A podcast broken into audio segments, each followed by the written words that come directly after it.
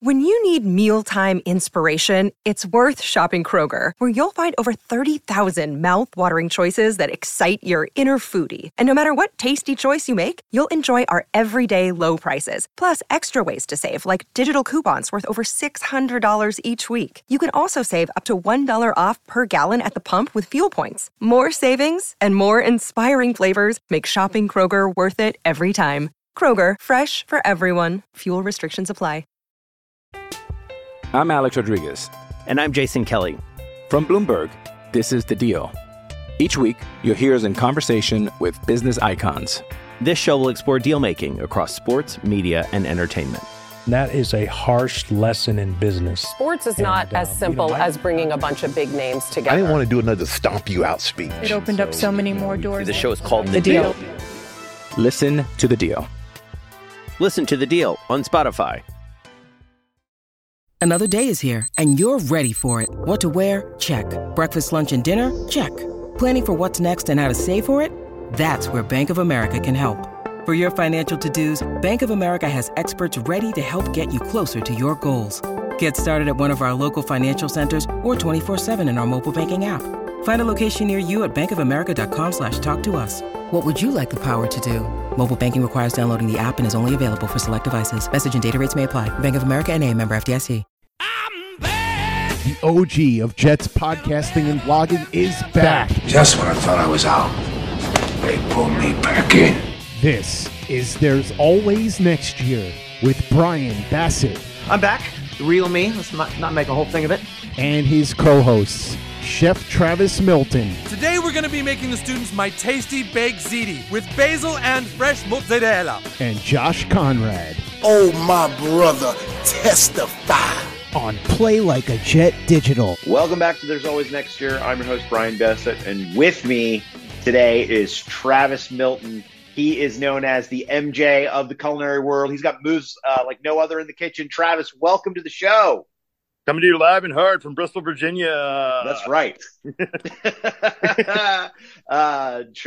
Josh is not with us today. Josh is sadly not with us today. He's got a lot on his plate. Travis has a lot on his plate, too. Holy moly. He was just giving me the update. He's got, TV stations in his kitchen today. He's running down to this festival, that festival. But he's not Burning Man. I'm not going to Burning Man. Yeah, you're not going to Burning Man. Which no fairy should now shrimp. Be called Butt Dirt Man. But have you ever been to Burning Man, Travis? No, God, no. Do I look like a Burning Man person? No, you do not look like a Burning Man person. I'm pretty sure everyone there, if they're still stuck, has just reverted to primal form and is just pooping where needed. And I can't even imagine. Well, yeah, it sounds like there was a lot of rumors and hearsay going on, just like it's going around the Jets, right? Just as Robert Saleh was saying, the Crows are pecking at him. They're at base camp now and they're pecking at him. But this is the last. Sadly, this is the last. This doesn't mean it's the last. There's always next year. We're going to get into our regular weekly routine as the season unfolds. But yeah, in short, this is the last Hard Knocks episode. A little bittersweet, sad to see this come to an end, but yeah, I'll lay it out and then you can kind of drill us down or kind of talk about the themes like Josh might normally if he was here. But I can't last do episode, a Josh impression like he can do a me impression. No, he can do a you impression, but yeah, no. But you're going to help us out. You're going to help us out in kind of what the themes or interesting parts you thought was. So the episode starts out. We talk about the hallway, the long hallway that runs the length of the one practice field. And we'll come back to that at the end of this episode. So we talk a lot about that, kind of get a foundational analogy, which will be used over the course of this episode, go into cut downs. And as we talked about, no cut downs are going to be shown in this episode, but we do get like what is, setting up to be a cut down. But we know, if you follow the team, what's going to happen with Jason Brownlee and Zav Gibson. They're safe on the team. We get our first words from Joe D. I know you were very excited about that. Then, we start to see some of the players that are getting cut, of which, we see many of them kind of walk in the hall, most notably Tanzel Smart, who goes through, kind of lots of talk and kind of empties his heart. But says, basically like look, I'm devastated, but I know that I put everything into this. I gave everything I can, which was awesome. That kind of takes us to Dalvin Cook. We start seeing Dalvin Cook on the field, which was exciting. And then we go to see Izzy Abanikanda and, you know, his story and his recovery and some time with his family in Brooklyn. And then that leads into what is probably everybody's talking about, which is the UFO segment where Aaron Rodgers breaks down his draft day abduction by aliens. And yeah, no, that was interesting. That was cool. And then I was like, wow, okay. And then, you know, some more little bits and bobs here of, you know, Dalvin Cook in his house, Sauce at BW3s, Michael Clemens, you know, giving what might be the most frightening happy birthday ever. Tanzel Smart coming back to the team. The team goes to see MJ the musical. That was pretty fun. And then there's some kind of fallout from that. Then we get into some of the meeting rooms, you know, what's happening on the defense, what's happening in the wide receiver room. And that leads to an all gas, no breaks talk about Mount Everest. And, you know, basically, hey, we're just at base camp. Like, we still got a long way to go, guys. And then, you know, that kind of sets the tone for practicing for the first week of the season, you know, kind of probably the past 2 weeks they've been working on getting ready for Buffalo. So we talk about that. Back to the wall, which we kind of started the episode with, and we hear a lot of talk from Salah on kind of finishing the wall, which was very interesting. And then a bunch of outtakes, and episode ends with in the credits of CJ Uzomah getting his hair dyed green, which is pretty fun. So Travis, yeah, talk to me about what you saw in this episode, what we've kind of seen over the course of the five. What was your take on this episode, or what intrigued you? You know, this one, I talked about it last time about the fact that they weren't going to show any cuts. I think this one ended up being kind of like more of a puff piece, but it was actually really fun because, you know, I think we've all watched past seasons of Hard Knocks, mm-hmm. and, you know, this last episode usually like kind of deep, kind of rough, because it is the cuts. It's the, you know, it's, that takes up the bulk of the time. I thought that this was really cool, just seeing, you know, the players being themselves. Like, that was something, you know, we've seen a lot of through this season, but, you know, seeing them interacting with each other, not just, you know, like the crib style, like they did with Dalvin Cook, of like, oh, you know, this is where the magic happens. This is my couch. I haven't even used my bed because this thing's so baller. Which it was. I would kill for that couch. It's pretty. But you know, seeing them all at Broadway together, seeing CJ Uzomah being a goofball at the end and just, you know, giving awkward stares at the camera through everything. Like, I loved that. You know, I thought this episode really showed a lot more of the personality of the players, which I really, really loved. Like, you know, because we've got so many awesome players on the team. And through this, you've just kind of seen it come out, you know, more of Quinn Williams being a goofball. That's what I loved about it. It was mostly that, and seeing how well these guys have all bonded together.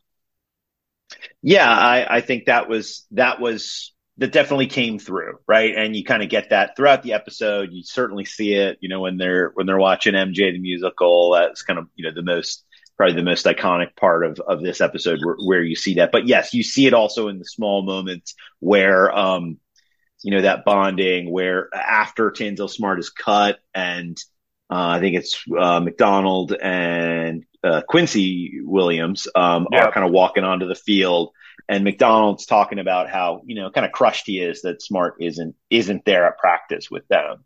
And, you know, Williams is saying like, hey man, like, yeah, he is good, but this is business. And like, so you get those moments where you see that, what do you say, the impact of some of those decisions, but that there is bonding, and that, right, that's what brings Tanzel Smart back. You know, if he's got to be on a practice squad somewhere, you know, he wants to do it with the Jets because, you know, like, that's what's bringing him back to this team. And, you know, let's face it, over the course of a 17-game season, and then, you know, whatever potentially comes after that, there might be opportunity for Smart to get promoted at some point during the course of that season. So that's the sort of thing. You see that personal bonding, you see those moments. You see Randall Cobb kind of goofing on Garrett Wilson and, all those sort of things, or everybody laughing at Solomon Thomas trying to do the moonwalk. Like, that's pretty fun. So I'm with you. And it was cool to see, a little bit. I like that. I really like the Izzy Abanacanda story. It's I've been going back through old Anthony Bourdain episodes, and I watched one of him in, it was one of his later seasons, just in the last couple of weeks. But it was him in Lagos, Nigeria, and it was interesting to see him kind of meeting with the people and talking to them and trying to understand their culture and eating their food.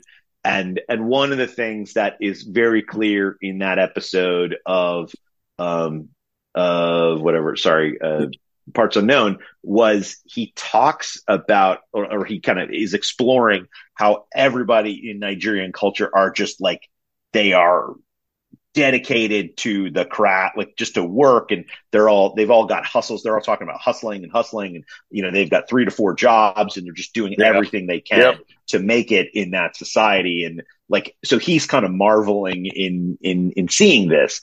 And so one of the things that's funny in that is to see how that plays out on this side. Izzy's talking about how his parents have ingrained in him, what it means to be Nigerian. He's never gone. He's excited to go.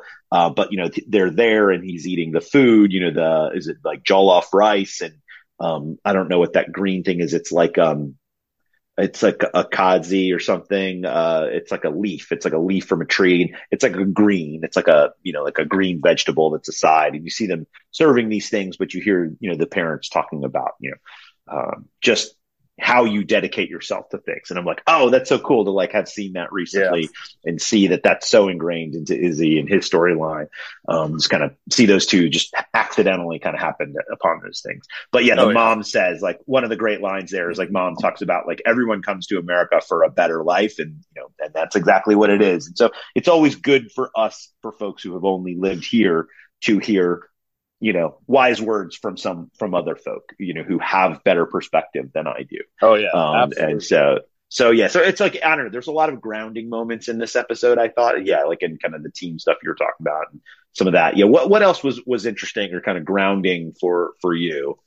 I got to guess the fact that you heard Joe Douglas's voice, like that might have been, that was like, I was really wondering, because it was going to happen. It had to be this episode. If they were, it's cut down. He's got to be in there somewhere. And, he again, like, he really didn't interact with the camera at all. It was him interacting with the players and then out, which again, I thought was pretty interesting. And one of the things that has been pretty interesting to me throughout it all is,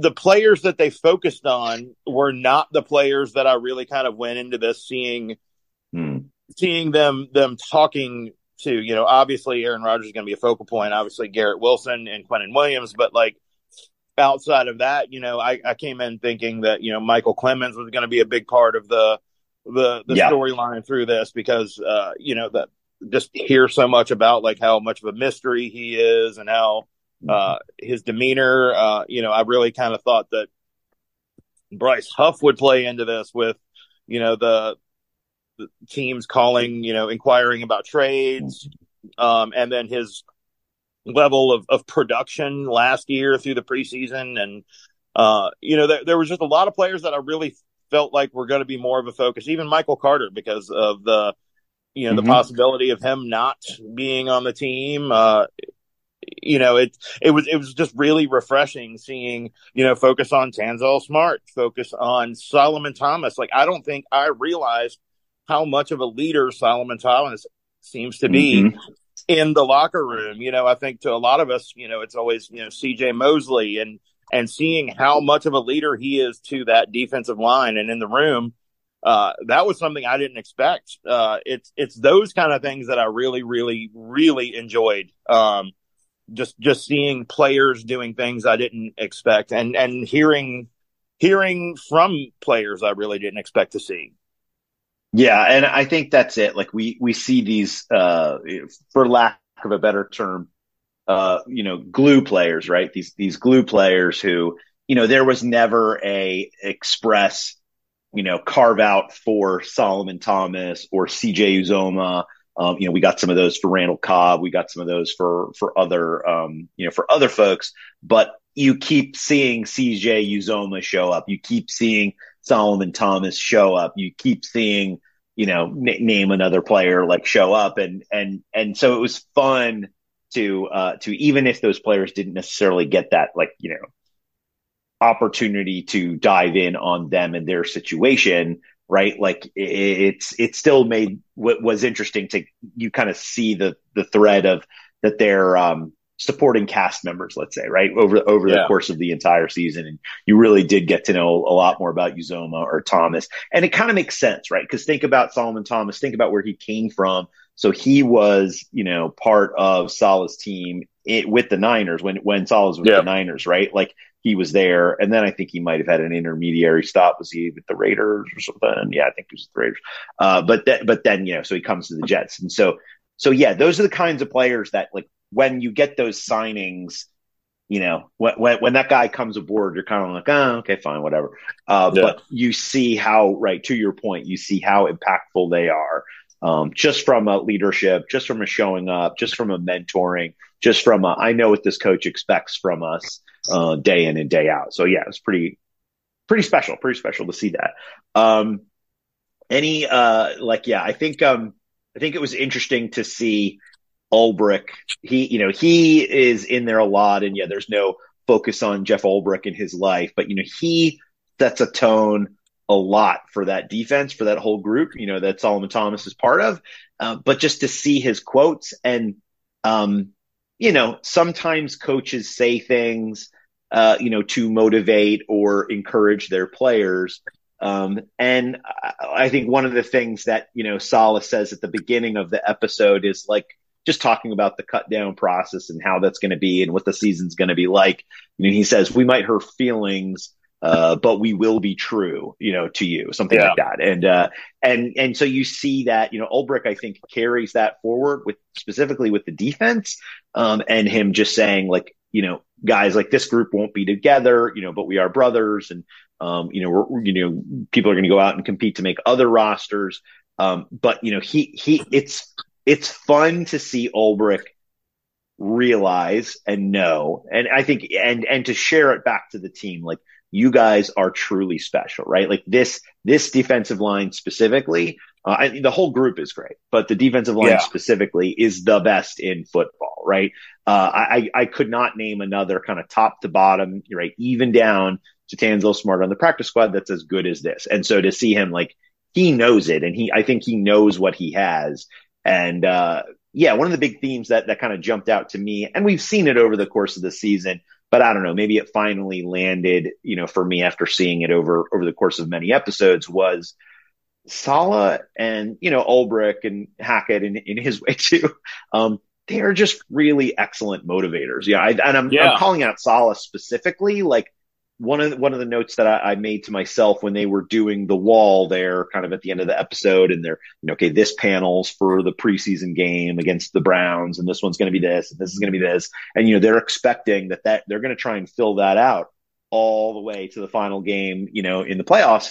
And so like, it kind of clicked with me that like, God, Robert Saleh really gets how to motivate these young and, veteran players, and he really has captivated them, right? Like, I think he's getting better at, clock management. We've, talked about him during that stuff over the course of the years we've kind of covered him on this podcast.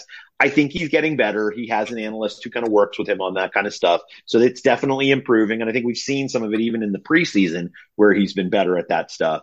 But more important than that, like, it is special to have a coach who really does reach his players and know how to get the most out of them through, just simple phrases like, kind of those, the now what's and, all that kind of stuff, all gas, no brakes. Like these guys have bought into that, but he does a really good job of focusing them.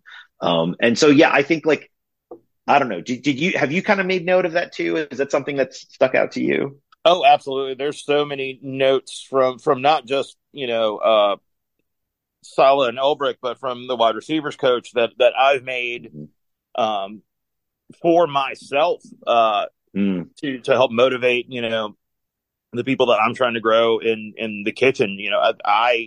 I saw so many things in their leadership style that I really hope to try to emulate. And a lot of that was, it boils down to, you can really, really see that Saleh is investing himself in the players, and the players respond to that by investing in him, investing in the vision, and I think, with that comes, crap.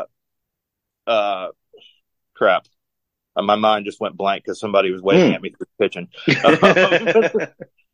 Well, you think and collect your thoughts. Well, one of the things that stuck to me is like Saleh's ability. He has this insightful way in which he sees an insight and he somehow can kind of like contain it or encapsulate it. And like, it was so clear in that talk where he's talking about, hey, we're 45 miles from base camp, and we're at base camp and we're just starting, and the climb's going to get harder as fuck, and the crows are pecking, and he talks and he kind of brings everything home in like a couple comments where he just says, hey, I hate going up to the 50-yard line and someone says to me like, you guys played really hard, and he's like, fuck you. he's like they're not saying that anymore. He's like, he says, they are fucking hating, right? And so the point is, like, no one's saying, like, good job, kiddo, right? Pat on the head, here's a cookie. Like, that's not, like, that's what that playing hard comment is. And so, like, that he knows to just, like, that is just such an insightful moment that he could kind of crystallize and share back to the team, and they know what that experience is like. They've felt that. They've had opposing coaches or opposing players said, hey man, you guys played hard, and they just got beat, 49-12 or whatever, right? Like they know what that feels like. And you have to imagine, like, if it's igniting, my own heart or soul or whatever, like I can imagine it's doing the same for those guys in that room. So yeah, he's really, quite emotionally intelligent. It's funny because I think people just have this sense that he's this, rockhead who, runs up and down steps and, he's, balling his fists and screaming on the sideline. But he is, he is actually and truly like an emotionally highly intelligent, like, kind of person, and understands kind of what it takes to get people to focus and right. And to treat them like grownups, right? Like that whole thing about hey, I'm not going to lie to you. I'm going to tell you the truth, but like we're going to be better for that. It's going to be hard, but we're going to be better for that, for me telling you the truth. It's things like that, and then hearing I mentioned I can't remember who the wide receivers coach is. Azani. That's right. Yeah. But hearing it was very, very affirming to me in what I do and who I try to be as a person in my industry. To hear a lot of the same things from a leadership standpoint was like what you were talking about with Robert Saleh, like crystallizing a metaphor into something that is applicable to someone that is younger than you, or somebody that is coming from a different culture than you, like seeing in real time the ability that, he's a great teacher, because that's one of the things, like you teach, everyone learns differently, and being able to take a thought or a concept and convey it in a way that resonates with a room of 53 men, that's a talent, and that's something that he has worked at. And to hear something like a phrase that I use every single day in what I do, it's that give a shit factor. I can't teach anyone to care. That's the one thing I can't teach you in my business. I can teach you how to brunoise, teach you how to roast, teach you how to whatever, but I can't teach you to care. And seeing that being a focal point was very affirming to me personally, but also I loved seeing that you know, that's the focus. And, you know, because everything else can be taught if you give a shit. Mm-hmm. And that to me was one of the best parts of the episode was hearing that and seeing that from the coaches.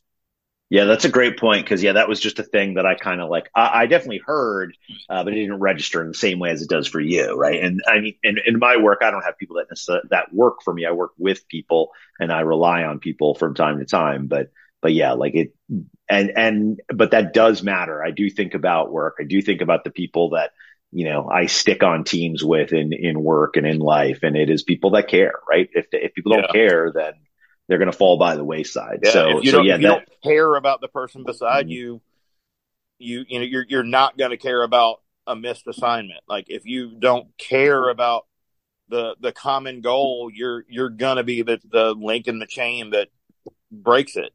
And seeing the focus on that, you know, it might be hyperbole, it might be puff, but at the same time, knowing that is like the crux of it all for the coaching staff is just having people that give a shit about the goal, the vision, and the people around them just makes me care so much more about the team and the coaching staff. Can you believe we've had 7 months without an NFL game? It's crazy, right? Good thing that's over, though. The NFL's here, and DraftKings Sportsbook, an official sports betting partner of the NFL, is giving you a can't-miss offer for Week 1. This week, new customers can get $200 in bonus bets instantly when you bet just $5 on any NFL game. DraftKings is hooking everyone up with game day greatness. All customers can take advantage of 2 new offers every single game day this September. Check the app to see what you get. Download now and use the promo code PLAJ to sign up. New customers can take home $200 in bonus bets instantly just for betting $5. That's code PLAJ only on DraftKings Sportsbook, an official sports betting partner of the NFL. The crown is yours. Gambling problem? Call 1-800-GAMBLER or visit www.1800gambler.net in New York. Call 877-HOPENY or text HOPE-NY. In Connecticut, help is available for problem gambling. 888-789-7777 or visit ccpg.org. Please play responsibly. On behalf of Boot Hill Casino and Resort, 21 plus age varies by jurisdiction. Void in Ontario. See dkng.co/football for eligibility, terms, and responsible gaming resources. Bonus bets expire 7 days after insurance. Eligibility and deposit restrictions apply. I'm Alex Rodriguez. And I'm Jason Kelly. From Bloomberg, this is The Deal. Each week, you'll hear us in conversation with business icons. This show will explore deal-making across sports, media, and entertainment. That is a harsh lesson in business. Sports is not as simple as bringing a bunch of big names together. I didn't want to do another stomp you out speech. It opened up so many more doors. The show is called The Deal. Listen to The Deal. Listen to The Deal on Spotify. Mother's Day is around the corner. Find the perfect gift for the mom in your life with a stunning piece of jewelry from Blue Nile. From timeless pearls to dazzling gemstones, Blue Nile has something she'll adore. Need it fast? Most items can ship overnight. Plus, enjoy guaranteed free shipping and returns. Don't miss our special Mother's Day deals. Save big on the season's most beautiful trends. For a limited time, get up to 50% off by going to BlueNile.com. That's BlueNile.com. Step into the world of power, loyalty, and luck. I'm gonna make him an offer he can't refuse. With family, cannolis, and spins mean everything. Now, you wanna get mixed up in the family business. Introducing The Godfather at ChumbaCasino.com. Test your luck in the shadowy world of The Godfather slot. Someday, I will call upon you to do a service for me. Play The Godfather now at ChumbaCasino.com. Welcome to the family. No purchase necessary. VGW Group. Void where prohibited by law. 18 plus. Terms and conditions apply. With Lucky Land Slots, you can get lucky just about anywhere. Dearly beloved, we are gathered here today to... Has anyone seen the bride and groom? Sorry, we're here. We were getting lucky in the limo and we lost track of time. No, Lucky Land Casino, with cash prizes that add up quicker than a guest registry. In that case, I pronounce you lucky. Play for free at LuckyLandSlots.com. Daily bonuses are waiting. No purchase necessary. Void where prohibited by law. 18 plus. Terms and conditions apply. See website for details. Play like a Jet. Play like a Jet. Something Aaron Rodgers cares deeply about is his UFO sighting that happened. And maybe this explains a lot about Aaron Rodgers and who he is and who he's become. I have never had a UFO experience. Travis, have you had a UFO experience? I'm curious. I have, absolutely. You have? All right. Well, will you tell us about it? What happened?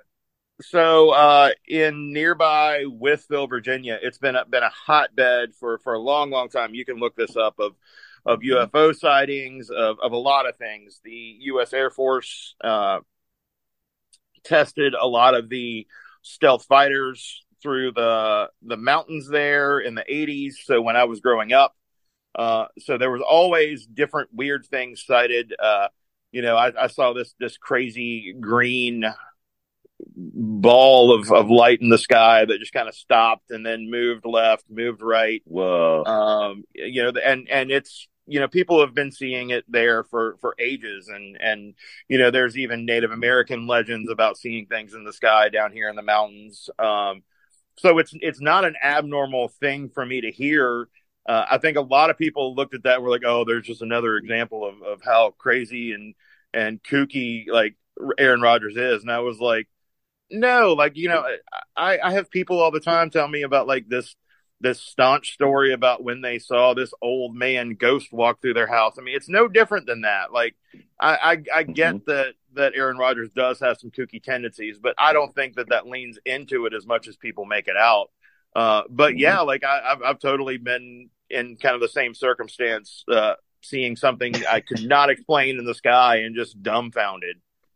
Yeah, but that's wild. Yeah, I've never had that experience. I mean, certainly I've seen, meteor showers and things like that, but no, never any kind of weird thing. But yeah, it was funny for him to be like, it was definitely unidentified. It was definitely flying, and it was definitely a large object. And it's it sounds like the other guy. I googled Steve Levy. Yeah, I googled him, and I was just like, what's going on there? And yeah. It's like he stands by it. He stands by it too. So yeah, I don't know. Like it's hard to explain. And obviously over this past summer, there was a lot of talk, a month or two ago about that. And someone, speaking at a house hearing or something like that. And one of those things. And opened up the website now. Right. Right. Yeah. Yeah. So like, who knows? Like, who's to say? Like, and certainly like, it's a pretty large universe. So, it's a possibility. He could have been on ayahuasca, and who knows what the hell he saw. But I mean, in suburban New Jersey near a nuclear power plant, probably not. But who knows? But yeah, like it's interesting, and I love the fact that he's like, yeah, it's been like well documented that around kind of like energy sources, right? He says like volcanoes and power plants and things like that, like you're more likely to see these things. And I don't know about that. So tell me about Withville. Is there like a big generation facility near Withville? Because I can't think of one offhand. I mean, all throughout Southwestern Virginia, you've got coal processing plants. Coal, that's true. Yep. You've got a lot of, and then you've got even in thermal hot springs, maybe 3 miles past where I grew up in Wise County, you've got one of Dominion's quote unquote clean coal plants that's partial nuclear, partial electrical, partial coal. So I mean there are those things throughout here. I don't know the correlation between them, but if you're going off of Aaron Rodgers' reasoning, there's definitely more than enough of that around here for to draw in some form of extraterrestrial interest. Yeah, it was interesting. I haven't really checked Twitter too much since they kind of dropped the clip and the episode specifically, what folks are saying about it. But I'm sure it's been a fun 24 hours. Yeah, I haven't either for the same reason. I'm like, I don't want to hear like everybody just spouting off about that. And right. Yeah. Yeah, but yeah, it's a funny moment, and so it was kind of cool. Like, we'll get to this during cameos, but you know, one of the fun things about that was you get to see these old clips of Aaron Rodgers from 2005, where you know he's standing there with Mel Kiper and gives him a Tampa Bay Bucks hat. Yeah. Mel Kiper gives him the Tampa Bay Bucks hat. So that I guess that was where. I was looking at the players, and I didn't look it up, but I feel like in that shot was also Scott Van Pelt, a very young Scott Van Pelt. I'm pretty sure Braylon Edwards was in there. Braylon Edwards was there on the far left. Yep, that's right. Kind of like behind Kiper. Like, you can kind of see half his face. A grinning idiot Alex Smith was there. There was also, I think it was Ronnie Brown. I wasn't sure, but I think it was Ronnie Brown who was also standing there with those guys. But yeah, it was funny to see some of those old clips of them, or him on draft day, or him in New York. You know, smiling on the bus. I was like, man, you look like a goober. Guess maybe that's why he fell. He fell in the draft. But yeah, it's I funny. Remember, so, yeah, go ahead. I remember vividly sitting in a Quiznos parking lot eating a sub while listening to the first round of the draft on the radio. That's like, because I couldn't listen to it at work. Like, I was, it was my first executive chef job. And I remember I was like, I've got to listen to the rest of this round, and sitting in a Quiznos parking lot, listening to ESPN radio, eating a horrendous sub. I'm sorry, there's a reason Quiznos subs went out of business. Although, yeah, I do miss that weird monkey thing in the commercials. You remember that? I do remember the monkey. Quiznos subs animals. Yeah, eat Quiznos subs. Yes, I remember. It's crazy to see. So yeah, Kiper had him, Rodgers going 5. Alex Smith went 1 overall, San Francisco, of course. And then, the draft played out. Braylon Edwards was 3. Ronnie Brown 2 to Miami. Cadillac Williams, his teammate from Auburn, right? Yeah, they both played at Auburn. Yep. Yeah, he went to Tampa at 5. Pac-Man Jones goes 6 to Tennessee.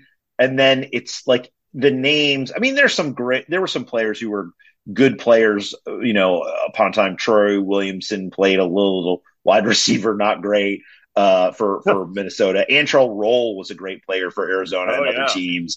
But then it's like Carlos Rogers for Washington, Mike Williams for Detroit, the original Mike Williams. DeMarcus Ware, who is now in the Hall of Fame. I think we saw him sing the national anthem, right? Like, he was that DeMarcus Ware who sang the national anthem? Yeah.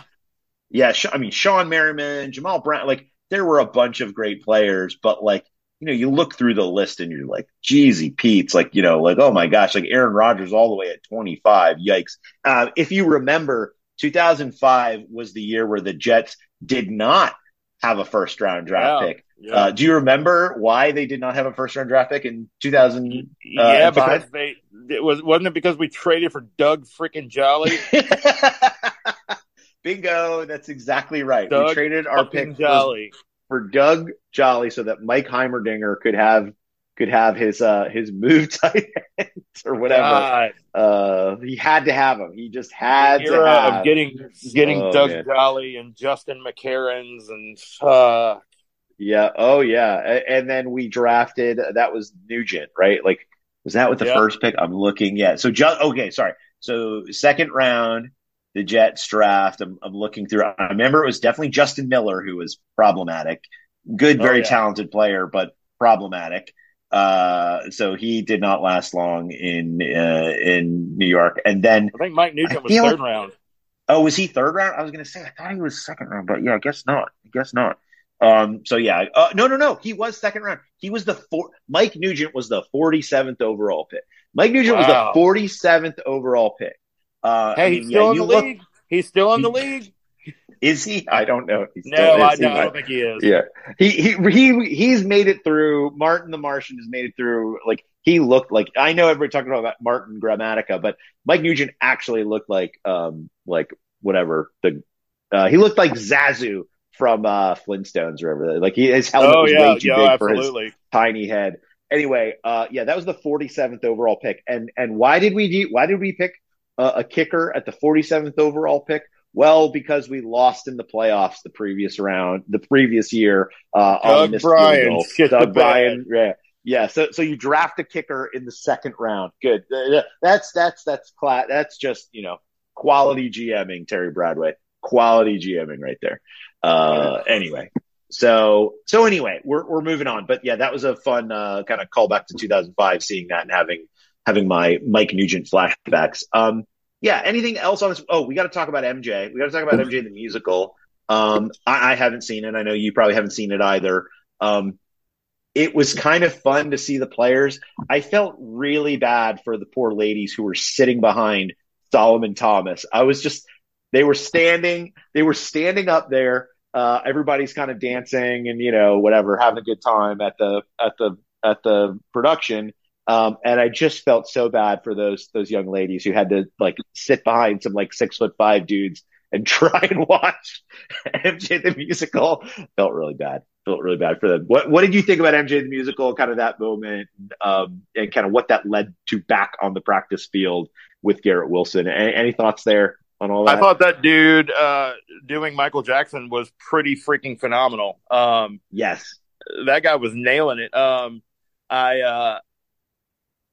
I would love to go see that musical. I think that's freaking awesome. I loved seeing – you don't expect NFL players to be loving a Broadway musical. I mean, I get shit talked all the time by my line cooks for singing, songs from Broadway musicals, and they're like, show what? Tunes. Yeah. Yeah, I sing show tunes all the time. And you don't expect to see typically NFL players oh my God, I've been to 3 shows, or I loved it. Freaking loved it. I do want to start try to start a Twitter feed to try to get support for Garrett Wilson's nickname to be he. he.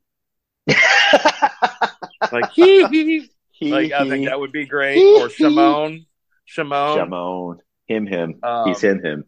Yeah.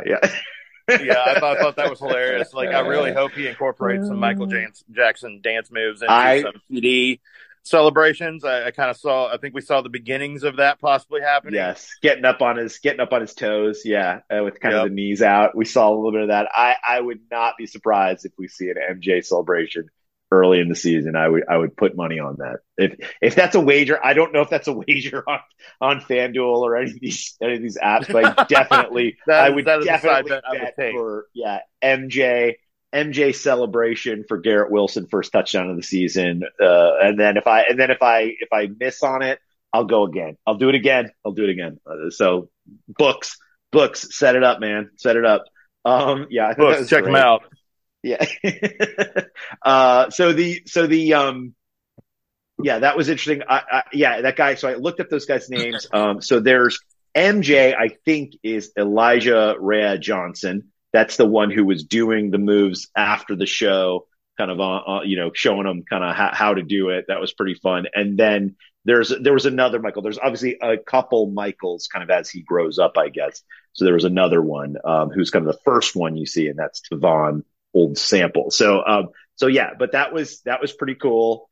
It was fun to see them there. It's fun to see big men like that who are, you just kind of assume are meatheads or whatever, just to kind of that they love show tunes, right? Or that they're that Solomon Thomas is really enjoys it. And it's fun for him to kind of, that electricity and his energy, translate to other players. And then, right, Randall Cobb's talking about you get these crossover moments, right? Where, Randall Cobb has, this sublime epiphany that, aha, Garrett Wilson is MJ. Just look at the moves. Look at the way he kind of, uses his body, all that sort of stuff. And then everybody else is like, oh, absolutely. That makes total sense.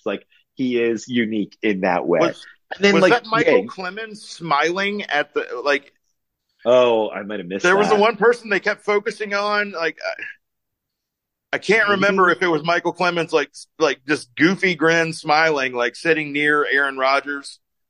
Oh, maybe. I thought that was that that wasn't Uzomah. It wasn't Uzomah? Uzomah was sitting directly beside him, but on the end of the row, you kept seeing a big dude. I can't remember who it was. I really want it to be Michael Clemens. I really want Michael Clemens to be freaking complete goofy goober at a Broadway show.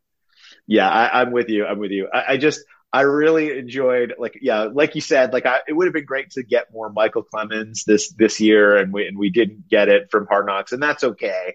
But at the same time, it kind of pays off for me when he grabs Sauce by the collar and is just like, "Hey man, hope you have a good fucking birthday, man. Hope you have the best fucking birthday of your life, man."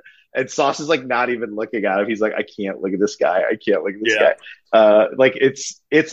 I think that's kind of why, sadly, we didn't get much Michael Clemens love, because he's kind of this very intimidating, he's very serious, right? And that's great. And you need serious people. Yeah. To do the job that they do. But yeah, it's kind of he does not come off as goofily as a Tanzel or a Solomon Thomas or a whomever, sadly. So I think sadly that's why his contributions will go back into the Disney vault. We'll not see those. We'll not see maybe through One Jets Drive we'll get some of it. But yeah. Okay. Last questions before we go. Do you watch One Jets Drive? I don't watch them religiously. Oh, yeah. I do watch some of them. Okay, so thoughts on Hard Knocks Jets versus One Jets Drive? I'll let you start. I have some very basic thoughts, but yeah, any thoughts on kind of just? It's hard to compare them. They're different things. They're different production budgets, obviously. Yeah. But what are your thoughts on what we see for one versus the other? Drive crew do a phenomenal job with what they've got. I mean, the marketing, AV, whatever department of the Jets, mm-hmm. I really think they've been killing it. Yes. I hate the fact that it's censored. That always pisses me off a little bit. But outside of that, I think the first couple of episodes of One Jets Drive were kind of like watching the TBS version of Pulp Fiction, and then the next night watching the actual Pulp Fiction. It was like the same thing, but just with a much more puffy, less intense, of storyline.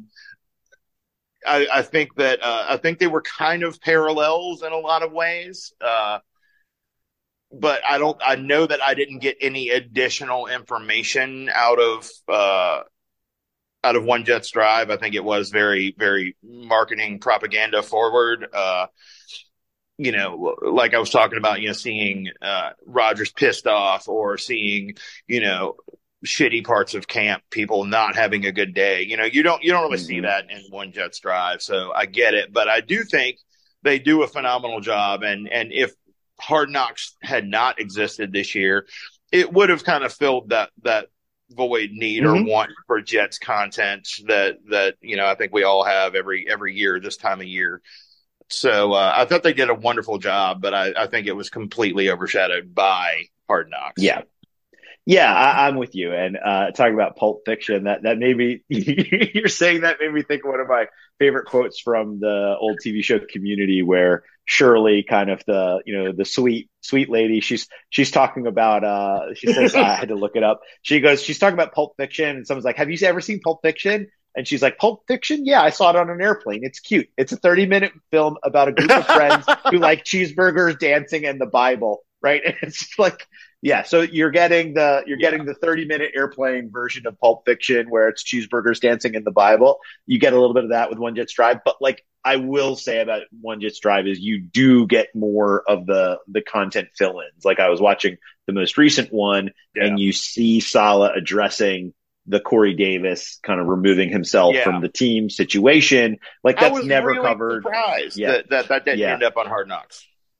Yeah, and again, they get final cut, and what is Hard Knocks going to do with it, or whatever. So regardless, it's interesting to see you do get insight and depth around some things, because it's more wonky in that way. But yeah, from a production standpoint, of course, Hard Knocks it's hard to beat when you can pay for. West Side Story songs to, or police songs to put into your episodes. It's hard to beat that. But yeah, I really enjoyed it, and I enjoy them both. But yeah, they're different things. Like, you know, just the sound production on Hard Knocks is just so much better than compared to, you know, what you get with One Jet Stride. But, you know, they're working on it. They're growing their audience. They'll get there. You know, we call that iterating in tech, as I'm sure you do too. So, so yeah, it's cool. It's fun to see them kind of look forward to the final season. I got to let you go. You got a lot going on, but, you know, we talked a little bit about most of these things, but, you know, it's fun to see them getting ready for Buffalo. It's fun to see the defensive line coach, you know, talk about, are you an edge setter, an edge catcher? Yeah. You know, it's fun to see the players talk about, like, you know, oh, it's Buffalo. You know, I think it was Saw saying, like, that hits different, right? That hits different. Here we are. Like, this is it. We're here now. It's fun to see that. And, you know, one of the things I had to mention, you know, well, two of the things. Hackett says, you hear him off screen talking. I think he's talking to Quinn. I think it was Hackett. And he says, I love you so much, man. And Quinn says back to him, like, Quinn, you only love me for the sacks. Yeah, you only love me for the, because I cause sacks or something, like, because I get the sack. That's what he said. But the other interesting thing was, it, like, you know, and we talked about this over the season, like Rodgers, there's this one quote where he's talking to the quarterbacks and he's saying, like, you know, he's talking about his wide receiver throwing the ball to them and how you throw the ball. And he there was this quote, I had to write it down. He said, we are his eyes over there. If you throw it higher, like he says, like far out, like the point is, like, the defender's further away. I'm giving that player more time to make an easier catch. And then he kind of, like, implies if you throw it flatter, like, that guy's right there on him. So, like, but for him to share with someone like Zach Wilson, like, you have to be, you're not just throwing a ball. You actually are helping this player survive the catch, right? Yeah. Yeah. You're an extension of who they are. And if you don't think about things that way. And so, yeah. So when you hear all the quotes about, like, Rodgers is the best player and it's great to have him, and gosh, you know, this guy's for us, and, you know, to see his rejuvenation, you know, with the team, like, that's been fun. But also to hear him share something like, I would never have thought to say something like that. I've never been an NFL quarterback, but, like, it makes sense when you hear it. But, like, I wouldn't think about that. Like, when I have gone to training camp and, you know, back in the day, and watching Mark Sanchez, or I'm watching Tim Tebow is not the eyes of his receiver, right? He was throwing hospital balls all over the yard in practice. And you're just like, oh my God, that's going to get, like, I knew enough standing on the sideline 15 feet away to be like, oh my God, he's going to get somebody killed. But I could never have, you know, said, you're his eyes. You have to be his eyes. Like, that. And I loved that quote so much. So any other kind of fun quotes or things like that before we get to our cameo draft? It's a light cameo draft, but it's still there. We'll do two. I swear that one little tiny bit of Zach Wilson trying to be goofy and funny, like, I'm dating myself by saying this, but I swear to God, like, I am forever calling him Ricky fucking Schroeder. Like, he reminds me of the kid from Silver Spoons. Yeah, man. In every way, shape, or form, I'm gonna call him Ricky Schroeder from now on. I love it. Yeah, I didn't think about it, but yeah, those dimples, man. Those dimples, that gets you. Yeah, Silver Spoons, for you youngins who don't know what that is, that was an old sitcom. You got to go look it up. But you will probably know Alfonso Ribeiro, who was on Silver Spoons as a friend of Ricky Schroeder, who was one of the main characters on that show. But yeah, so Ricky Schroeder kind of, I don't know, maybe he did some CSI stuff. I can't remember. I remember on Scrubs for a couple episodes. Scrubs, okay. But yeah, everybody knows Alfonso Ribeiro. Okay, here's what I have for cameos. I mean, there was a bunch of support staff. I don't know why I put them down. Joe Douglas, I'll put him in on cameos. We can use him again if we want. Okay, the Abanacanda family's back. So there's Saeed Abanacanda, that's the dad, and Mariam, the mom. We've seen her before. We get the vice president of security, Rob Mastroianni. He's the guy who brings down Steve Levy. So Steve Levy, of course, fellow UFO sighter and former quarterback of the Cal Bears. Mel Kiper. Yeah, we got that kind of archival footage of a young, very well-coiffed Mel Kiper. I think it was Scott Van Pelt standing kind of in the corner with Alex Smith grinning madly. Braylon Edwards, Ronnie Brown. Yeah, that was it. And then obviously Aaron. Alan Lazard's tattoo artist. There was a smoothie artist, like cutting up. Yeah, I don't know who that was. Yeah, it was not Buzzy Pierce or whatever. There was a smoothie artist for like one of those smoothie bowl places. There was also a halal cart artist who was very interesting to watch them make some halal on the streets of New York, some halal food, that kind of chicken and rice dish. I don't know what that's called, but oh my God, I love that. Anytime I can get that in hand. We got some sauce. We got some sauce birthday cakes. And then we have the folks from MJ. MJ, played by Elijah Rhea Johnson, the poor girl sitting behind Solomon Thomas, previously mentioned. Devon Old Sample, who's the younger version of Michael, like maybe the kind of like young man version of Michael. And then there was a woman who I just had to look him up. I didn't know. Bailey McCall. She plays Rachel. I don't know who Rachel is in MJ. I got to go see MJ, I guess. And then Apollo Levine, who plays Joe Jackson. So, geez, that's quite a role to play on Broadway. Jesus. So, Travis, who you got?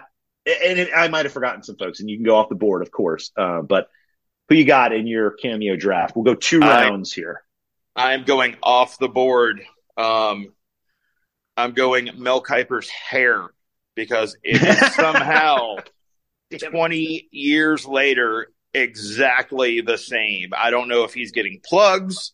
I don't know if he has a daily regimen that somehow keeps it the same. I don't know if it's plastic. But somehow he still has the exact same haircut, hairline. I think he has the exact same number of hairs on his head. I've got to go with that. Like there are a few things as constant in my life and in this world, I think. And that's one thing we can always rely on is the amount of hair on Mel Kiper's head. All right. I'm going to go. Man, yeah, this is tough. I'm going Steve Levy just because he saw the UFO. He's a Jersey guy, teammates with Aaron Rodgers. I mean, anybody who's going to back up Aaron Rodgers' story about seeing a UFO, like I'm with that guy. I like that. I like that is a corroborated story. So I'm taking Steve Levy. All right, who you got for the second round here? I'm going OG Mike Williams because I'm not going to lie. I have been confused for the past 20 years. And I don't think I've realized that there have been multiple Mike Williams. I've just thought it's the same Mike Williams that's been playing for 30 years. It's always been a conundrum to me. So I've got to give it up for the OG and the fact that he has confounded me for now 30 years. I just didn't know that he was multiple people. This is it's not a multiverse situation. This is not like a multiverse situation where it's like, a glitch in the Matrix. Mike Williams, U476. Yeah, it's not a Rick situation. Okay, so that's good. That's a good take. I'm gonna go. I think I'm gonna. God, this is a tough choice. Okay. I'm gonna go with Sauce's birthday cake. I'm gonna go with his birthday cake. I thought that was pretty great to see the Jets fan singing him happy birthday, the sparklers, and I don't know what that cake was supposed to be, but I'm here for that cake. It was that or the sauce. I was going there. I mean, halal cart artist, like you're gonna be a priority free agent. You're gonna get, you're gonna get a sweet signing bonus, halal cart artist. So big ups to you and your work.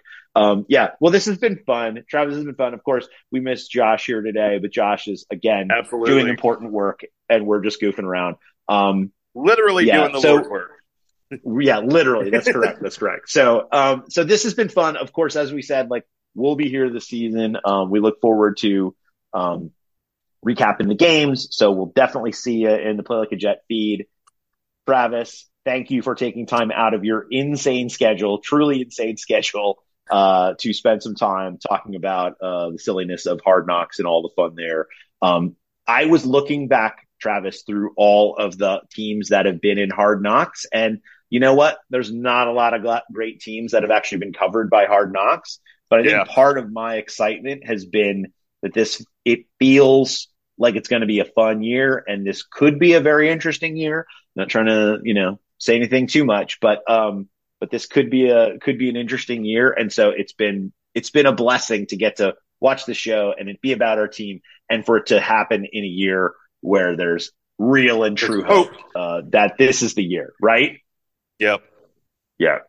Well, yep. I actually had that thought. It crossed my mind last night while watching it. I was like, do you think if the Jets made it to the AFC Championship game or the Super Bowl, there'd be like a postseason addendum to Hard Knocks? Like I was wondering about that, because there's not been a team that I'm aware of outside of the Jets making it that far into the playoffs that was the focus of Hard Knocks. No, it's true. It's true. It's few and far between. So enjoy it, everybody.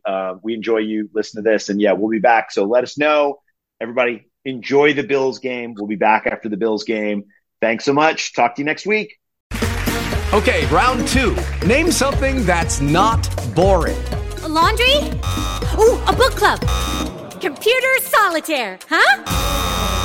Ah, oh, sorry. We were looking for Chumba Casino. That's right. ChumbaCasino.com has over 100 casino-style games. Join today and play for free for your chance to redeem some serious prizes. ChumbaCasino.com. No purchase necessary. Void where prohibited by law. 18+ terms and conditions apply. See website for details. Judy was boring. Hello. Then Judy discovered ChumbaCasino.com. It's my little escape. Now Judy's the life of the party. Oh, baby. Mama's bringing home the bacon. Whoa. Take it easy, Judy. The Chumba life is for everybody. So go to ChumbaCasino.com and play over 100 casino-style games. Join today and play for free for your chance to redeem some serious prizes. Ch-ch-chumba. ChumbaCasino.com. No purchase necessary. Void where prohibited by law. 18+ terms and conditions apply. See website for details. Judy was boring. Hello. Then Judy discovered ChumbaCasino.com. It's my little escape. Now Judy's the life of the party. Oh, baby. Mama's bringing home the bacon. Whoa. Take it easy, Judy. The Chumba life is for everybody. So go to ChumbaCasino.com and play over 100 casino-style games. Join today and play for free for your chance to redeem some serious prizes. ChumbaCasino.com. No purchase necessary. Void where prohibited by law. 18+ terms and conditions apply. See website for details. Step into the world of power, loyalty, and luck. I'm going to make him an offer he can't refuse. With family, cannolis, and spins mean everything. Now, you want to get mixed up in the family business. Introducing The Godfather at ChumbaCasino.com. Test your luck in the shadowy world of The Godfather slot. Someday, I will call upon you to do a service for me. Play The Godfather now at ChumbaCasino.com. Welcome to the family. No purchase necessary. VGW Group. Void where prohibited by law. 18+ terms and conditions apply. With Lucky Land Slots, you can get lucky just about anywhere. Dearly beloved, we are gathered here today to... Has anyone seen the bride and groom? Sorry, we're here. We were getting lucky in the limo and we lost track of time. No, Lucky Land Casino, with cash prizes that add up quicker than a guest registry. In that case, I pronounce you lucky. Play for free at LuckyLandSlots.com. Daily bonuses are waiting. No purchase necessary. Void where prohibited by law. 18+ terms and conditions apply. See website for details.